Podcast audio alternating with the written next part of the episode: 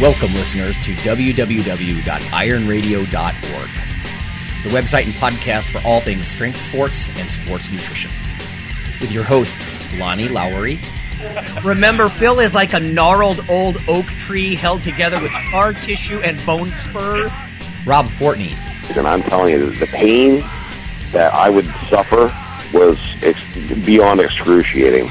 And Phil Stevens. Do it, Rob. You'll kill all those nerves. Thanks for listening. Good morning, everybody. Go to strengthguild.com, S T R E N G T H G U I L D.com. Scroll down to the Iron Radio collections, and we've got new shirts and new banners for you to support the show. Everything from just a regular old banner, regular old shirt, to ones with sayings on them, like Lonnie's Phil is like a gnarled old oak tree shirt. And some news for you we're going to have some contests for people who own these shirts and things. So if you support the show, we'll let you more on that later. So if you get in on these early, you can be one of the first people to win some prizes. So thank you very much. Go check out the site, strengthguild.com. Scroll down to Iron Radio Collections and support the show. Welcome, Iron Radio listeners. This is Lonnie Lowery. I'm an exercise physiologist, uh, I'm a sports nutritionist, and I'm a former competitive bodybuilder. It's Phil Stevens, strength coach, owner of Strength Guild, um, Highland Games athlete, powerlifter, all the above.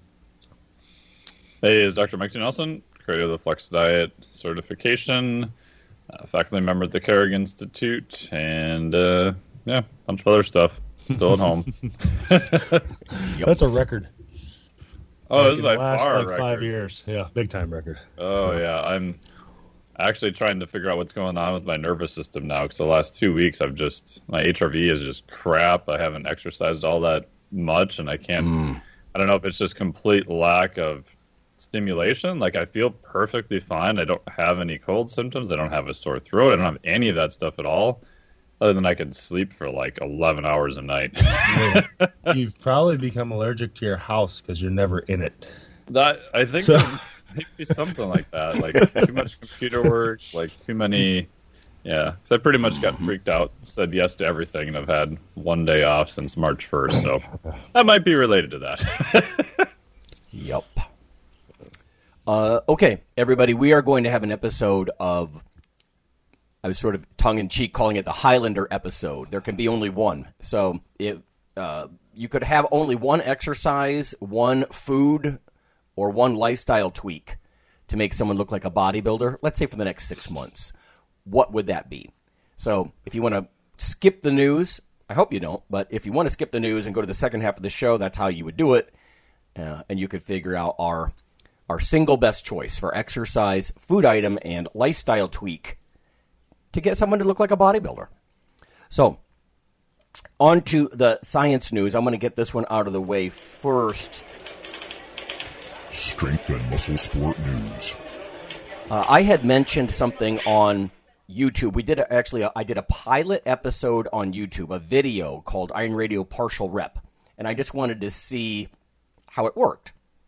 And the camera was bouncing around and stuff, but I wanted to just kind of get my feet wet with that stuff. Uh, and I was talking about different hormones and how they might affect COVID risk. And, you know, there's always the caveat, of course, not just that it's not medical advice, but when it comes to COVID 19, there's constantly new data coming out. So, one of the things that a listener sent in, and we covered it on the audio podcast too, was low testosterone put men at higher risk of having that cytokine storm and the you know pneumonia and the inflammation in their lungs. Um, but on the flip side, men are at higher risk. So on one side, it looks like low T is bad. On the other side, it looks like having testosterone around by being a male um, is bad. So is it low T is bad or testosterone is the flip side is is actually a risk. So this is a very balanced paper that I just wanted to share and sort of clarify. This is so new. It's not even July yet. This is a July issue of Metabolism. So top tier journal, uh, and Lenzi. It's sort of a commentary here. Um, it's called testosterone, a key hormone in the context of COVID 19 pandemic. And I'm sharing this partly because testosterone is, well, sex hormones, period. They're obviously a focus of what a lot of weightlifters and bodybuilders and powerlifters think about. So it says daily data show that entire population with SARS-CoV-2 is 58% made of males. So we know that the higher risk of males. Uh, the difference in the number of cases reported by gender increases progressively in favor of male subjects uh, up into the age group of 60 to 69, where it's basically 67% of, of men in their 60s, and in the 70 to 79 age range, in which it's 66%. So basically, yeah, you're talking damn near 70% guys once you're old, right? Once you're over 60. And I say that with respect to any of our listeners that are over 60. Uh, we're all going to be there, and some of us sooner than others. Um, it says, further, the higher lethality, death rates, right, is in favor of male subjects in all age groups. Deaths among 30 to 39 year olds are 82% men. Wow. Wow. Um, of 40 to 49 year olds, it's 73% men. Of 50 to 59 year olds, it's 78.5% men. Uh, among people in their 60s, uh, it's 79.7% males.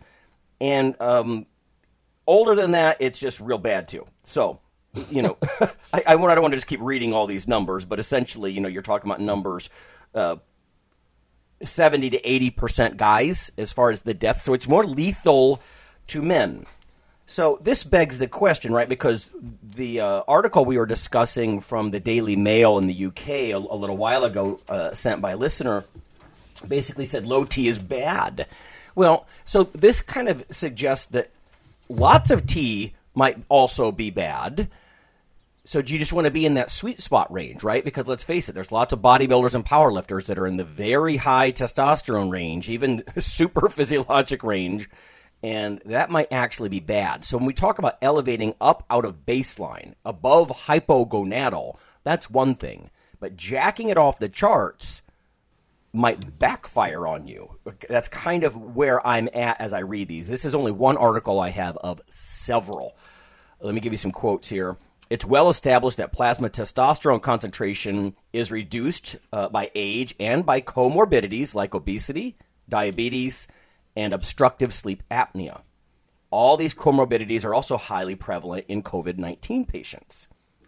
It says low testosterone levels can cause a reduction of respiratory muscle activity and overall strength and exercise capacity, whilst normal circulating testosterone shows a protective effect on several respiratory outcomes.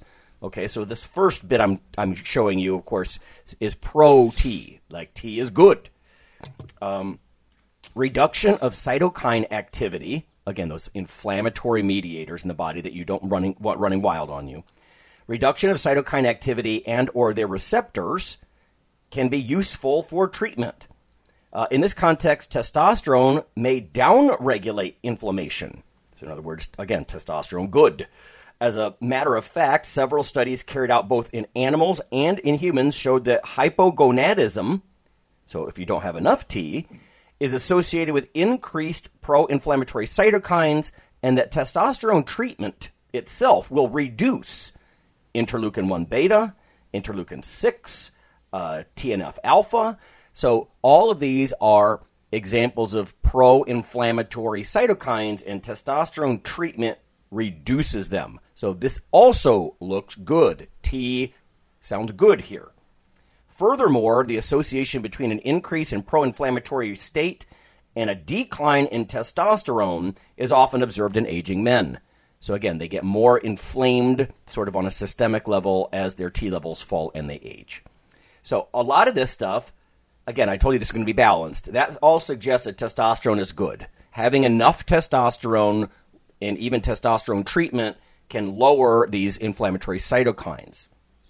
Now, part two is high testosterone a promoter of COVID 19 infection? Now, this gets real chewy, and I'm only going to try to, you know, select parts of this. I know that's dangerous. Um, as opposed to what is mentioned earlier, the authors say, stands the testosterone driven COVID 19 theory. This is based on the androgen receptor activation and the transcription of this TMPRSS2. Not kidding. Transmembrane protease serine 2. Um, so there's a lot of mechanisms behind this, but if I just give you some pull quotes, it says the testosterone connection with this could explain the COVID 19 positivity in those few young males with severe COVID 19 infections. So the it says the use of TMPRSS2 inhibitors, and again, consider this as a mechanism affected by testosterone.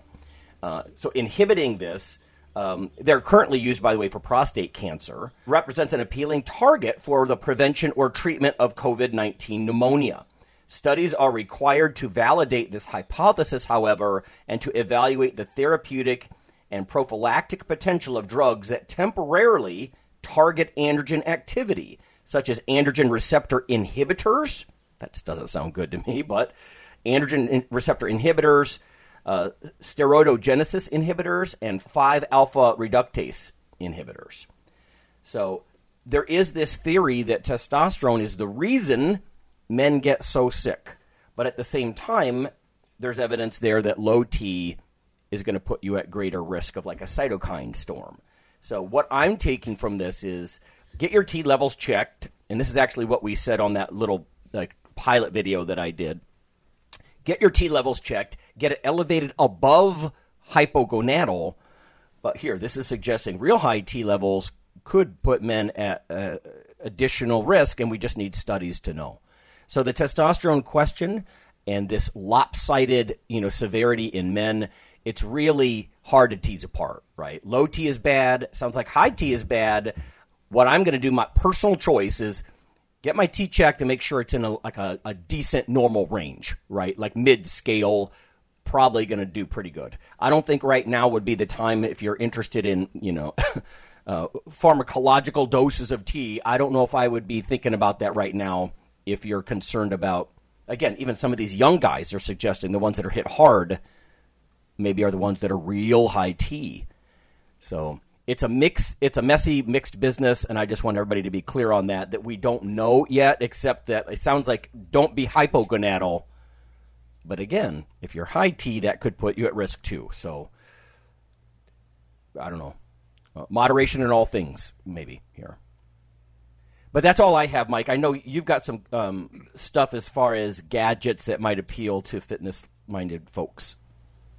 Yeah, so couple interesting ones here uh, from LabRoots called "Don't Sweat It." New tech monitors health with a single drop of sweat. Um, I know in the past I've gone to the most of the time, University of Minnesota, their Center for Biomedical Engineering has the Design Medical Devices conference. Uh, I didn't go this past year, but I usually go pretty much every year. I used to work in the medical device industry for a while. Um, so once in a while it would be more medical, but you'd see interesting stuff. Uh, like Roger was there initially with the Moxy sensor, probably six or seven years ago now, a sensor looking at muscle oxygenation levels.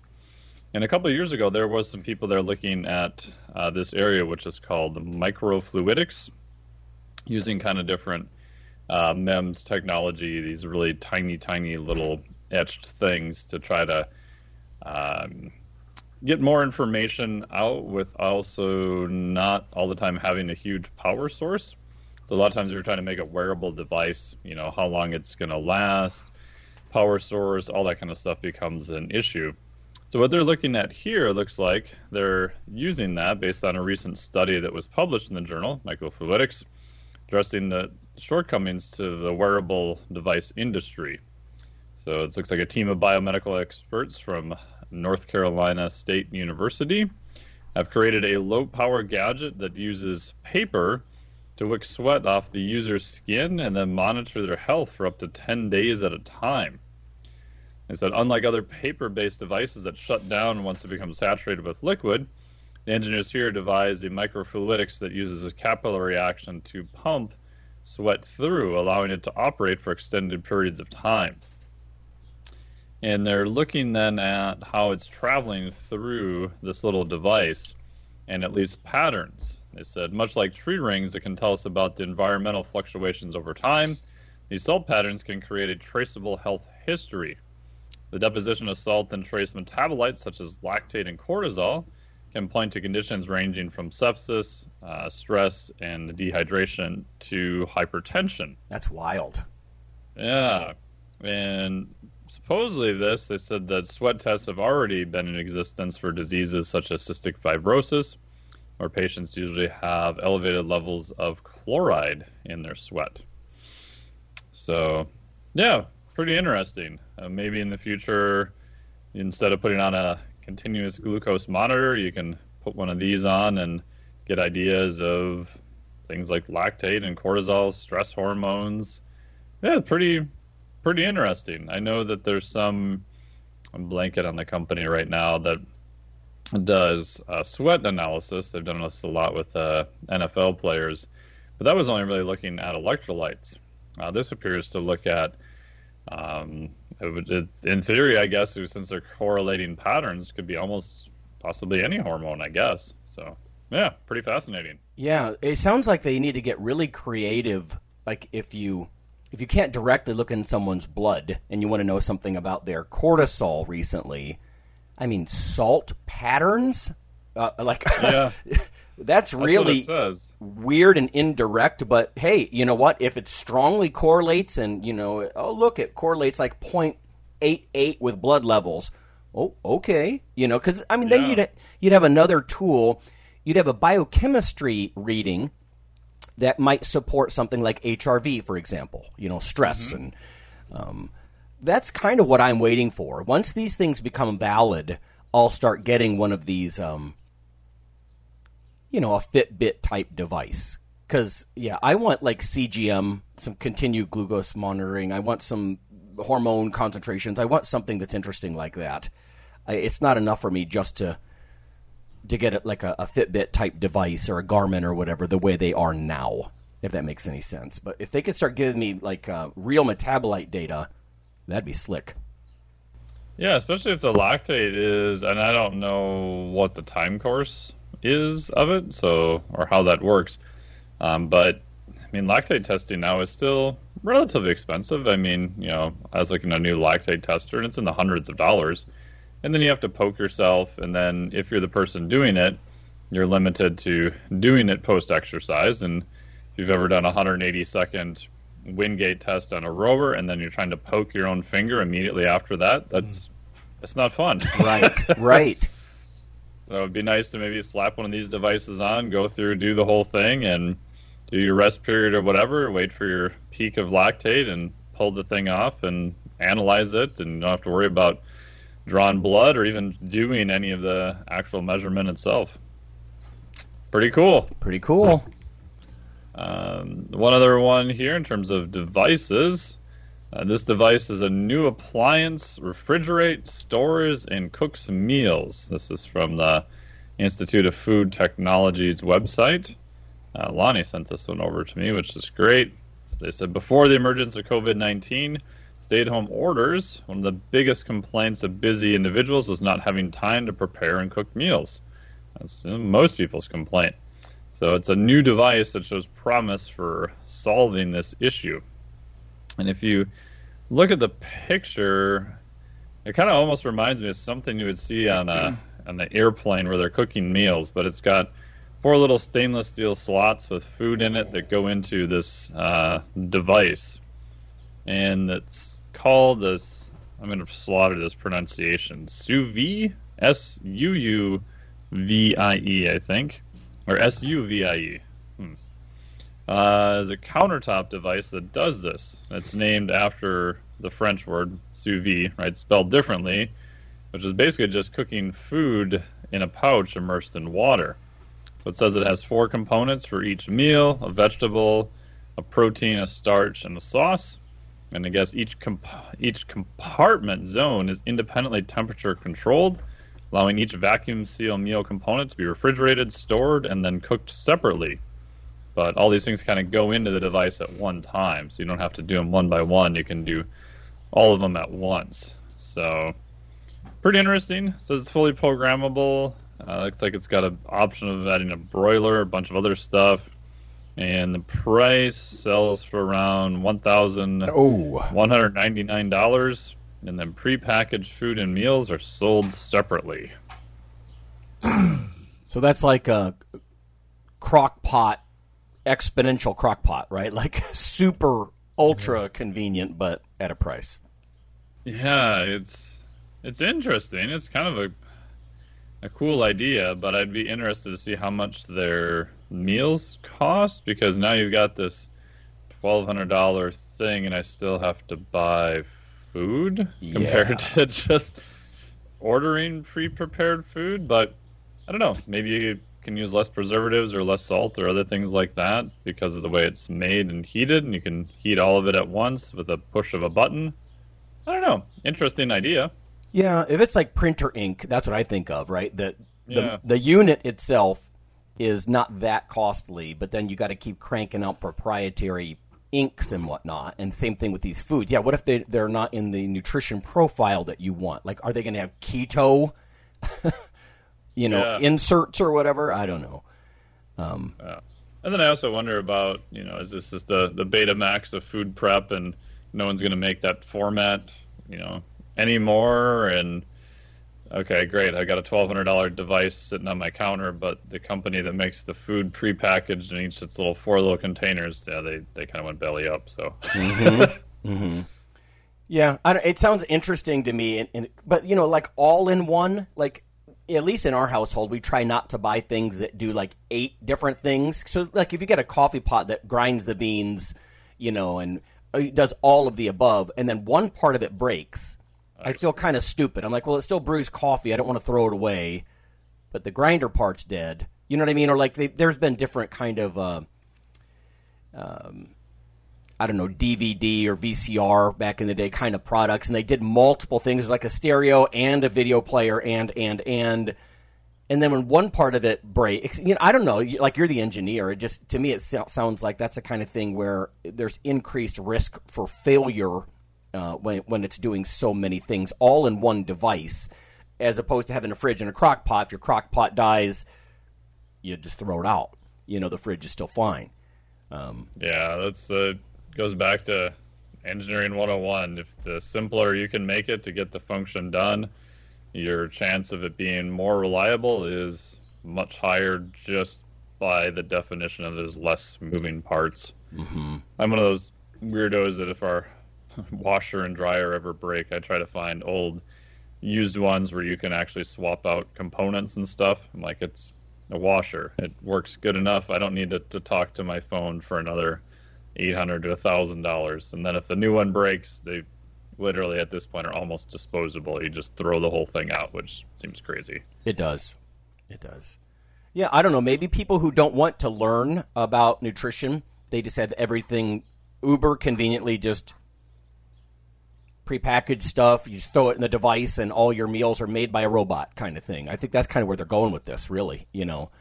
Um, Yeah, I agree. The concept is great. I mean, if you if you told me and said, okay, you've got a new client, it's a busy person, you don't know much about them, you have the option of six months you're working with them.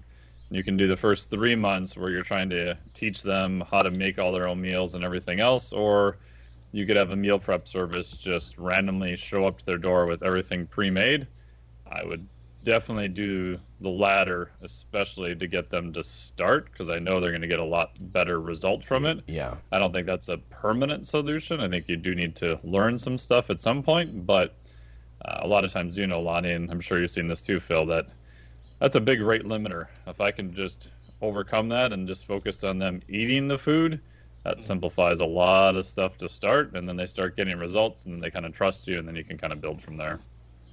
Yeah. It's one of the things that template diet plans, what I don't like about them is there's there's no questioning. Like when you sit down and you do nutrition counseling with someone, you have to get some idea about their readiness to change, right? We've talked about this before, Oh, of course, or you know, their their competence in the kitchen with skills. It to be the same thing as exercise.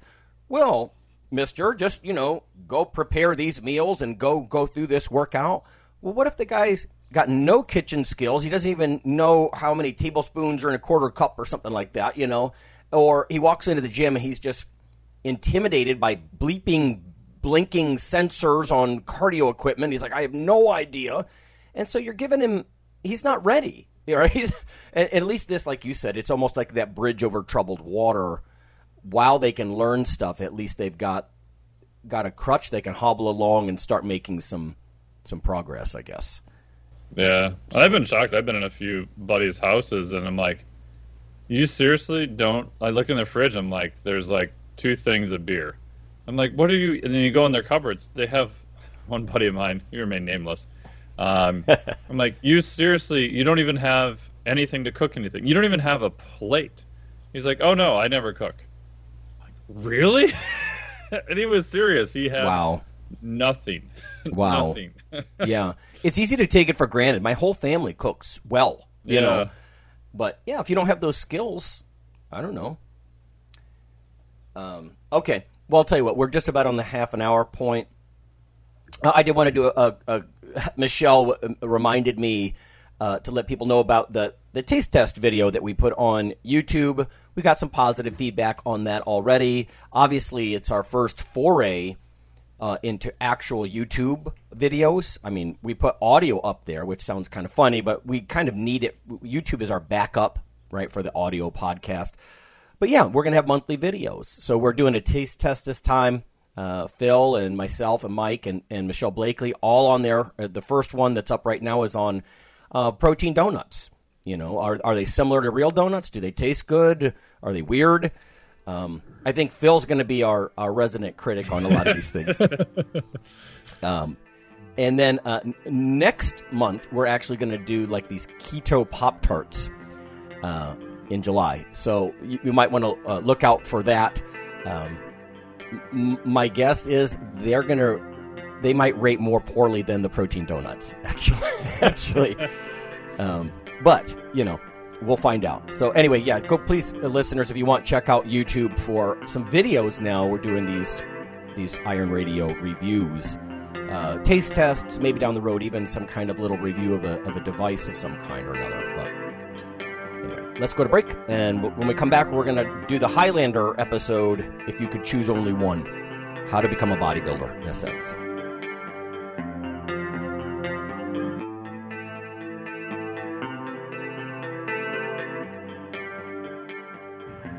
Hello there, ladies and gentlemen. Yeah, yeah, you know who this is. Uh, so I'm here to tell you about uh, Dr. Mike T. Nelson's uh, new book, uh, Why You Should Eat Keto. I don't do it because, I mean, look at me. Come on, I'm fabulous and I'm fantastic. Anyway, you should text the Keto ebook all in one word to 44222 to receive your free copy. Do it. Do it now.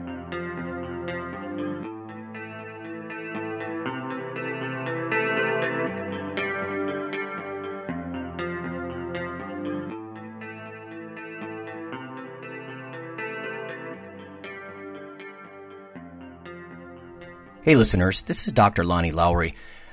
If you've ever had anyone critique you uh, on your protein intake as part of your weightlifting lifestyle, oh, you poor meathead, all that extra protein is going to rot your kidneys or weaken your bones or dehydrate you or give you gout or who knows what. Uh, there is a book available. You could simply Google CRC Press and Lowery. And what I've done is reach out to experts all over the world and create a book, a single compendium that you can hold up and say, This is why I consume extra protein.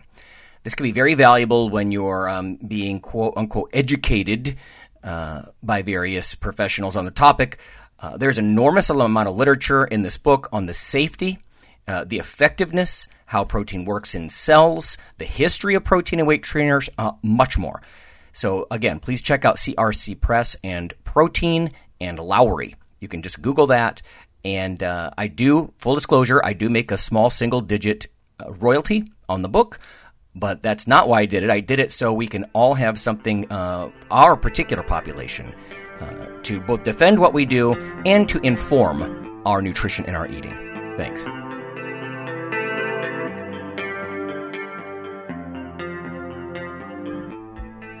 Iron Radio is, of course, primarily a podcast.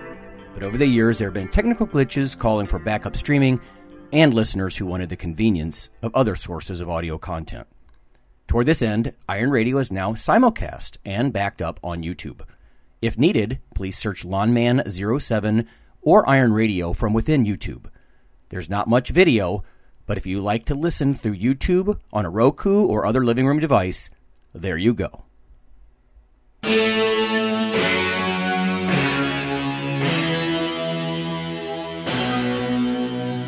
Like your weekly fix of Iron Radio? In addition to being a popular institute on iTunes, we are also on email.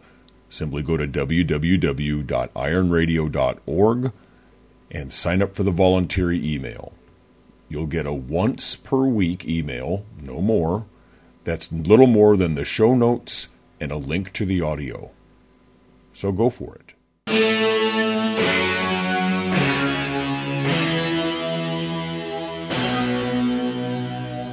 All right, folks, we're back. It's Phil and Mike and Lonnie, and we are talking about our single best choice uh, for a food product, an exercise, and a lifestyle tweak uh, that might help someone, let's say, in the next six months, look more like a bodybuilder. And again, there's so many caveats here. I get it, right? I get it. In fact, let's start with the exercise one first, Phil, since you're the best at the programming stuff, certainly better than I am. Um, if you had to choose an exercise to help make someone look like a bodybuilder, what would that be? That's so hard to pick one. Um, I'm gonna go with I'm gonna go off the ball here, and something that Mhm. most people actually normally don't use for bodybuilding. Then it's only because I have to pick one. Um, clean and jerk. Yes, I I thought that too, man. Yep. That's the only one I can think that we can get close to working everything. So, Yeah. I mean, if I had to pick a like a powerlifting exercise, the only reason I go with it deadlift, and just because we always talk about it, what separates a good bodybuilder from a great bodybuilder is a big back. Back. And It's going to help you get a big back. Yes. So, Yeah.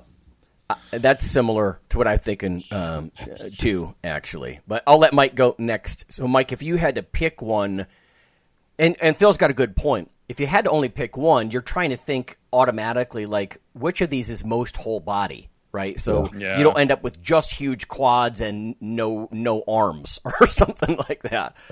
So, what do you think, Mike? Yeah, and especially without knowing what their weak points are too. But without knowing anything else and all the other caveats you could go down, I would go deadlift. Um, yeah, I go deadlift. Yeah, deadlift and um, like a clean and press type thing. That that was also high on my list. I- I'm going to go off the beaten path, and I'm trying to think behaviorally here. You know, we were just talking about like competence and readiness and everything. I I'm so biased, but I think I would say, you know what? If this is going to be for like the next half a year, squat. Um, and the reason I say that is because I mean I know that's not going to do a lot for your arms and you know um, necessarily, especially your arms, probably. But I think it's going to build such a foundation, and it's hard. Like if the if somebody can you know build up his or her legs in the next six months, um, are they going to look like a bodybuilder up top at the end of that time? No, but it is sort of a whole body movement. It's certainly not as whole body and back oriented, probably like upper back as like a deadlift. But uh, I think just you know, it's going to teach them not to skip leg day, bro. You know, right, right, right out of the gate. Yeah. right out of the gate. And if they can do that, I think they could do almost anything else. Um, what's that? Back squat, or would you use a specialty bar? I knew you were going to say that, Mike. I think I probably just back squat. Um, Yeah. Just a barbell and a back squat. I think you're actually going to get get pretty far uh, doing that kind of stuff, both psychologically and physically. Let's face it. I mean, you know, how many people with big squats do you know that they have really thin and meek upper bodies? They just don't. Yeah, you know. Yeah. Um, now I know there's a. I think was it Brad Schoenfeld? Somebody did some work on do leg does leg work really build your arms and your upper body? They actually tried to do a study like that, and they were saying no, it really doesn't, like you might think. Uh, I'd have to go dig around for that. Maybe somebody can find that for us, but nonetheless, right? Yeah, you just don't see frail people with big squats. You just don't. So, um, I guess I'm willing to set aside big guns, right, i- i- to set a foundation for somebody, I suppose. So, um, yeah, I also I was trying to go through the list, right? I'm thinking weighted dips. I mean, there's quite a few things that would be attractive Yeah. here. Um, Clean and press is a good one, obviously. It too. is, yeah, and deadlifts are really good. Yeah, so Something's going to lack. You know, there isn't Yeah. just a right. Because we could go with something like a thruster, but then you're limited by Weight. you know how much. You, yeah, I mean, you're just really limited by weight. So Exactly. And you know what? Like foods, like you can't. We're trying not to loophole this either. Like maybe there's a piece, weird piece of equipment that if you loaded the full stack on it, weight stack, um, you could somehow involve every part of your body. But that's not really what we're trying to talk about here. So you're right. I mean, who's going to program with one exercise? But then again, we're coming out of lockdown. Finally, things are opening up, and if people are still lifting at home, maybe they don't have many options. yeah, So, next on the list then is food items. So, same thing. Like, it's kind of cheating to say a casserole with 99 different foods in it, right? So, we're not talking about that. um, but, Phil, if what about a food to help someone grow? So, when I say look like a bodybuilder at the end of six months, I, I guess I mostly mean hypertrophy, you know? But, I'm going to go with authentic tacos. oh, Okay. Because you got like a corn tortilla, you got a meat. Usually there's some kind of vegetables in there, some cilantro and onions and things like that. And then our, our rate limiter will be like, if you need to gain, we're going to give you lots of tacos. Okay, just more. Lose, we're going to, yeah. That's one of those easy ones. Basically, you know, you got the you got the tortilla that is the vehicle for your protein, and then you've got Mm-hmm. your protein and fats and a couple vegetables in there. Mhm. So That's not bad. Yeah, there's some variety there. And Proteins, carbs, fairly, fats. I mean, if you go get real tacos, I'm not talking Taco Bell. it's quality food. You know, it's usually fairly lean, tough pieces of meat that have been cooked to not be so bad, Yeah. and uh, you know, some vegetables in a tortilla. You know, it's not really that bad. You know? Right. So Yeah, I think a gold nugget in what you're saying, and I know you've said this for years, is carbs are the vehicle to get all this other stuff to your mouth. Whether it's a, a tortilla, like a wrap, or a taco, or you know whatever, a Pizza. pizza. Yeah, yeah, built-in built-in variety there. Um, what about you, Mike? I know it's impossible, but um, a food item that's going to help someone move toward looking like a bodybuilder. Yeah, I kind of went similar to Phil. I went the Chipotle route Oh, because you can get it's convenient, uh, assuming you have money. Uh, a lot of times now you can just get it delivered. So depending on how many calories you want to expend, you may not even have to walk there. Uh, you can easily adjust the amount of white rice, or you can get it in a bowl or a burrito. Um, you could get double meat or triple meat, and yeah, mix it up. A few vegetables, a little bit more fat, depending on how much cheese you put on it. So yeah, There you go. Yeah, um, I think somebody who ate two, like double chicken Chipotle burritos every day, um, every meal, that's a lot, man. That's a lot of oh, growth. that's a lot. That's a lot of growth. And like you said, yeah, throw in the rice. Like these days, I'm old. I sometimes I say hold the rice. Both beans hold the rice. But if I was going to grow, yeah, bring the carbs. You know. Yeah. I guess my own formulation for the food item, I was thinking very specific, almost ingredient level, and I was thinking whole milk, right? I mean, so That's a good one. I, I I know I was saying uh, don't have too many caveats, but if somebody came to me and they, especially if they were thin, you know, and I'm going to have them squatting for the next six months and just getting heavier and heavier, doing like five sets of five in the squat or four sets of eight in the squat. Um, yeah, the whole milk, sort of to Phil's point, I was thinking there's protein, carbs, and fats in there. Plenty of calories. I mean, God, a, a little eight ounce cup of whole milk. In fact, I might even cheat a little and go chocolate milk, right? Now there's even more calories in it. Yeah. Um, but, you know, you're talking about like half the grams of fat of a candy bar in a little cup of whole milk. I mean, there's eight grams of fat in a little cup of milk. So it's almost like I guess what I'm putting forward now that I'm thinking about it is almost like the GoMad diet, isn't it? Like Yeah. Yeah, chu- pretty much. chug whole milk and squat a lot. Um, that probably, you know, is it healthy? No, there's no variety in it, but it would probably help you gain some weight, especially if you later layered it on top of something realistic. as long as you don't have any lactose issues. That's right. Yeah. I mean, there's all these caveats. Yeah, for sure. I, I mean, if somebody came to me and, and said, I really want to look more like a bodybuilder, and if I was going to stick to my, you know, four sets of eight in the squat or whatever, um, meaning more or less to failure, almost to failure. Uh, but I would probably instead of whole milk, I don't think I would just drop the skim milk because you know that's not necessarily going to help. Milk is so insulinogenic, you know, and all that kind of stuff, and very high quality proteins. But I think I might switch to good old bodybuilder food, chicken breast. Like I want you to have two chicken breasts uh, repeatedly throughout the day. And again, this is all not direct advice to everybody, except that again, you can add what we're suggesting on, include it in your existing routine because you're obviously not going to choose one movement or one food.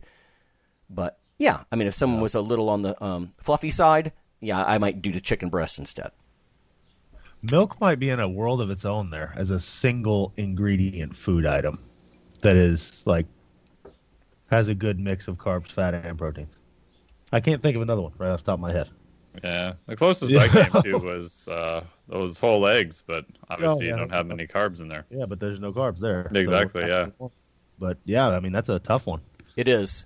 I yeah, because when I was thinking this morning, and w- it's worth it to be transparent with everybody. Like I drop these topics on Mike and Phil like ten minutes before we record, or sometimes as Yeah. as they call me. So uh, I know I thought that too because I thought, what about like what about full fat beef? That'd be good growth food, but there's no carbs. Um, but there again, there'd be tons of you know good protein and lots of calories and stuff. But yeah, on the on the protein quality scale, like we were talking about earlier this morning before we hit record, nothing's going to touch like whey. You know, casein's also rocking high quality.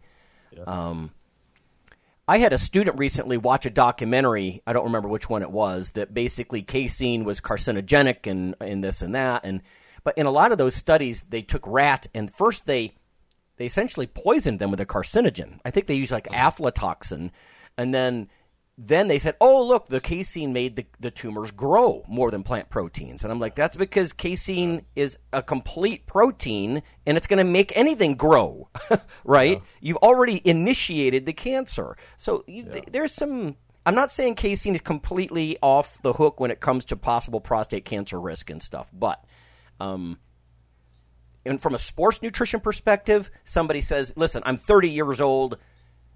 I want to look bigger like a bodybuilder. I'm not going to shy away from milk, man." You know. So We had him camp at Chernobyl with nothing but milk, and the milk made him have cancer. right. Well, yeah. Essentially, what you're yeah. If you if you're already you're already you know uh, all this t- tumor mass. It, it, yeah, so you're going to choose something that is really great for growth. Well, and the plant proteins didn't do it because they're not as good for growth of healthy tissues either.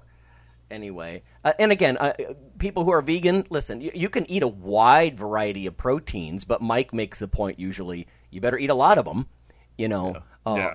both both a lot and a wide variety because plant proteins are they're just not as good. I mean, I'm sorry if that offends anybody. Like if you're a vegan, but you got you it better better to embrace what's real and address it by eating a wide variety. Have your beans and grains, you know, your your peas and the rice and all this stuff in very large amounts because it just doesn't have the essential amino acid profile. Um, and that brings us to our third point, Phil uh, lifestyle tweak. Uh, and there's lots of other things that wouldn't be, you know, gym time or or dinner table. But what would you suggest as your tip to look Getting a little more sleep. sleep? I'm gonna go with sleep. Yep. Most people just don't get enough. Um, Let me press you on that because I mean, not everybody can flip the switch and just sleep. Um, what what might you do to help them sleep more? Oh boy. You know? Um, well, I mean, it depends on the situation again. I mean, if it's somebody like myself who was was fighting sleep apnea and didn't do anything about it, getting a CPAP is going to greatly help you sleep. Okay. So um, Mhm. maybe some relaxation techniques or something. One thing we've been doing recently is turning on. Uh, how we downloaded some bedtime talking book thing, and it's just these like calm books. But or it's that what I figured out is if I listen to a book I've already read, I crash out right away. Oh. because I just don't pay attention to it too much. If I already know it, it's like, oh yeah, I remember this book. There you go. Where Okay. if it's something I don't know, even if it's one of those ones that are meant for bed, it's like I'm listening to this thing. Like, oh, the antelope's running through the woods, and you know, I'm sitting here listening to this thing, Right. Instead of actually just relaxing and going to sleep. But so I turn on something I already know, and I'm out, man. Yeah. But Okay. Yeah, and it's probably good advice that it's something more audio. Like, I don't think we would want bright blue computer screen in your face, you know, Yeah, no. interfering and whatnot. But I think we're all huge fans of sleep. Like, it's really hard to grow without that. Um, Mike, you you probably think about this kind of sleep ritual stuff all the time. But a- a- am I fair? Is it fair to say that you're probably going to say something with sleep too? Yep. Yeah, I had written sleep down, and same to Phil. I can send him if he wants. I'll read a copy of my dissertation to him if he needs some variety to put out at night. um, yeah, we actually even did a, a sleep book. My wife wrote it primarily called "Mr. Mole Goes to Sleep," talking about little uh, rituals people can do before bed, and a little story that's actually a children's book, but we did it as a sneaky way to get uh, adults to actually sleep more because they'd probably read the book to their kids and be like, "Oh wow, maybe I should be doing some of this." Right. Yeah. That makes sense. so yeah, same things like less blue.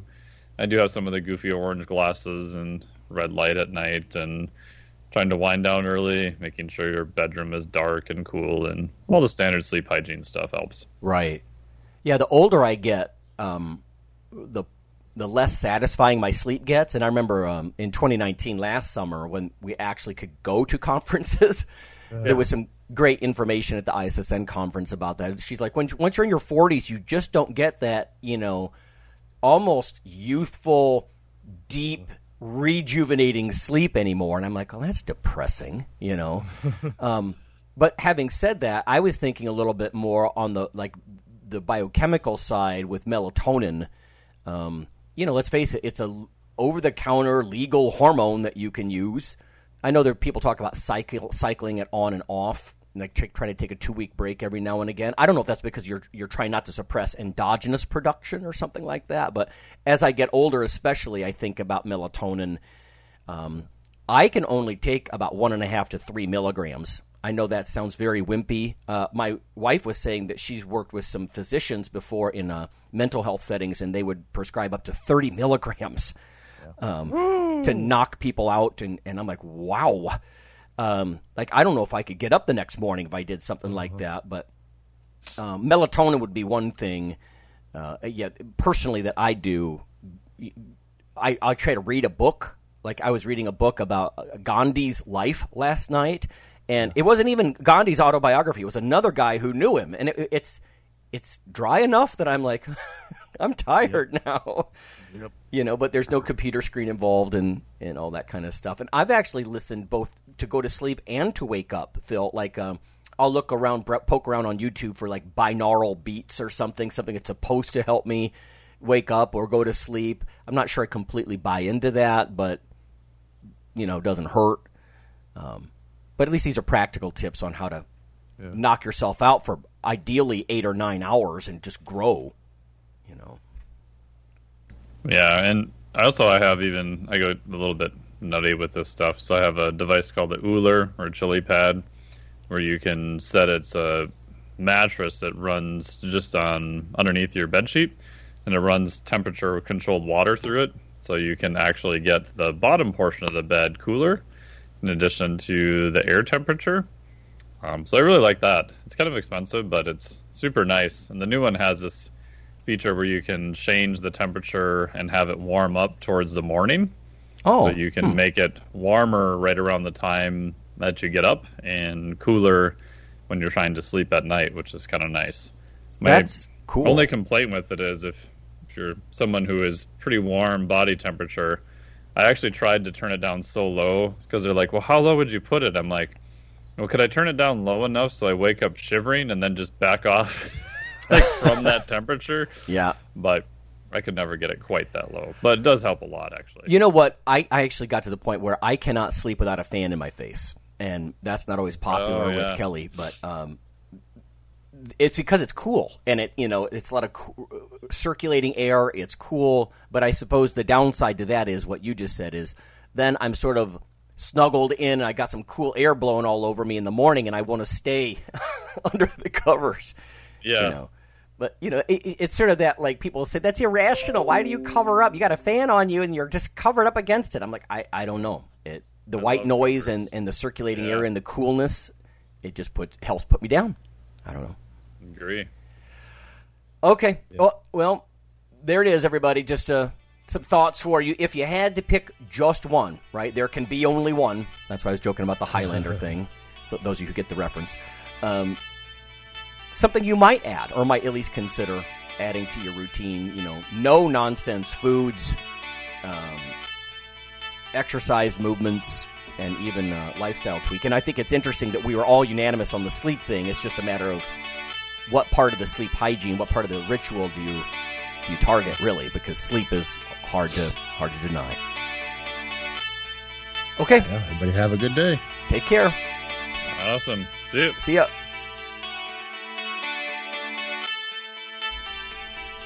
Hey, listeners, have you seen the store at ironradio.org?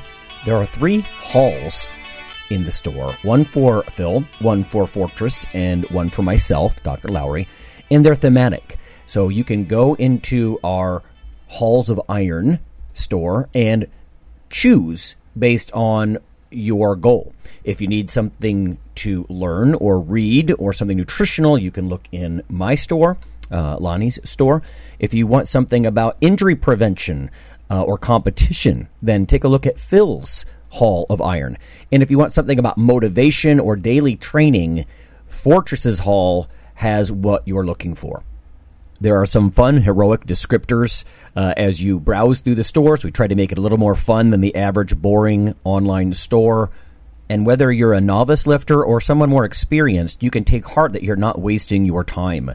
The things that we put in each hall of iron are actually based on our own recommendations. Protein powders that we know to be good, uh, knee sleeves, wraps of some kind, things that Fortress uses in his own training. Uh, the stuff you, you see, you know is good. This way you don't waste time.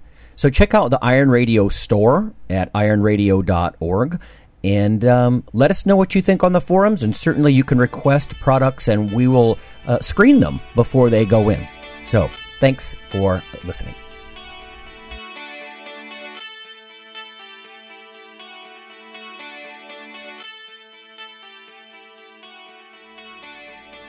Iron Radio is accepting donations. If you like what we do, the professors, the scientists, the bodybuilding show promoters, the athletes themselves in powerlifting and bodybuilding. Um, please consider making a donation or maybe buying something from the ironradio.org uh, store. Uh, we also are accepting supporting members. So for $4 a month, which is frankly less than the bank sneaks out of your account in fees, you can step up and support a form of sort of public radio for the bodybuilding and powerlifting and strength community. The Iron Radio podcast and all of the audio on ironradio.org is for informational purposes only. If you're interested in starting a diet or exercise program, it's important to check with your physician. Also seek the help of registered dietitians, athletic trainers, and qualified exercise physiologists in order to make the progress that you need.